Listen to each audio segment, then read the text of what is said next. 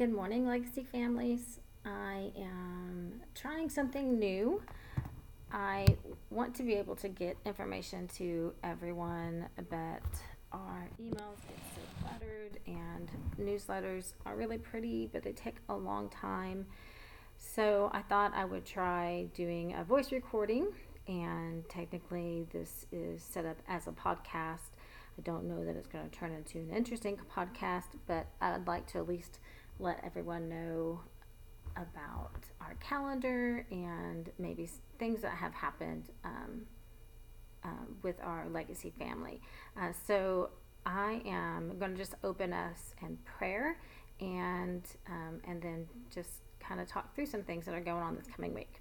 Heavenly Father, I thank you for this day. I thank you, God, that you have brought people to legacy that truly love you and are truly um, have a desire to be intentional about how they are raising their children and that they take very seriously the scripture in Deuteronomy that as we go about our day that we train up our children. God, I just pray uh, that you will protect these families, that your gracious hand will be upon each one, and that even in the midst of the struggles that you will remind them that you were there um, we love you and we thank you. In Jesus' name, amen. So, this uh, last week was uh, our upper school's homecoming week, and they did some really good dress up days. Uh, Friday was super fun. We had a Hope van come out so the students could take some pictures with the van. And then Saturday night, uh, quite a few of our students went to the THESA Homecoming Dance. Uh, THESA, if you are not aware, stands for Texas Home Educators Sports Association.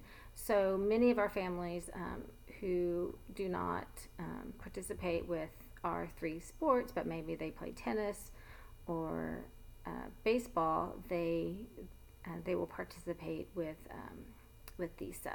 So so that was a lot of fun. And then this week, our lower school students get to celebrate for homecoming, and our cheerleaders have a really awesome pep rally scheduled for us on Thursday. And uh, Tuesday, dress up day, is I forgot the name. I can't remember the name, but you dress up like a Disney character or a Marvel character or Star Wars or Mickey Mouse or something like that. And it has a really cute name, but I cannot think of it right now. And then Thursday, it is uh, dress up in all the navy and garnet colors that you can. You can paint your face, you can wear funny things in your hair, um, you can paint your shoes. Uh, so just a, a, way to have a lot of spirit for, for Thursday. The game is Thursday night.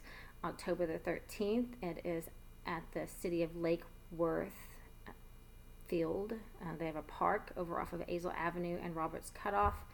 And that game starts at 7 p.m. And I am not positive about how much we're charging for a gate fee. It's usually about five or seven dollars for an adult, and about three dollars for for students.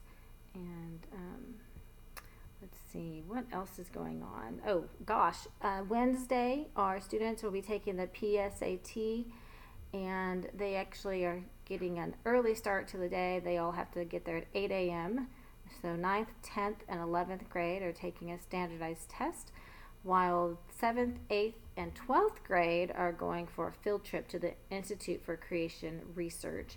So that's going to be a fun fun event and Thursday morning also is our very first Dads and Donuts devotional. So if you are a dad, especially a dad of K through 6, and you want to uh, meet other dads, I encourage you to come on Thursday morning.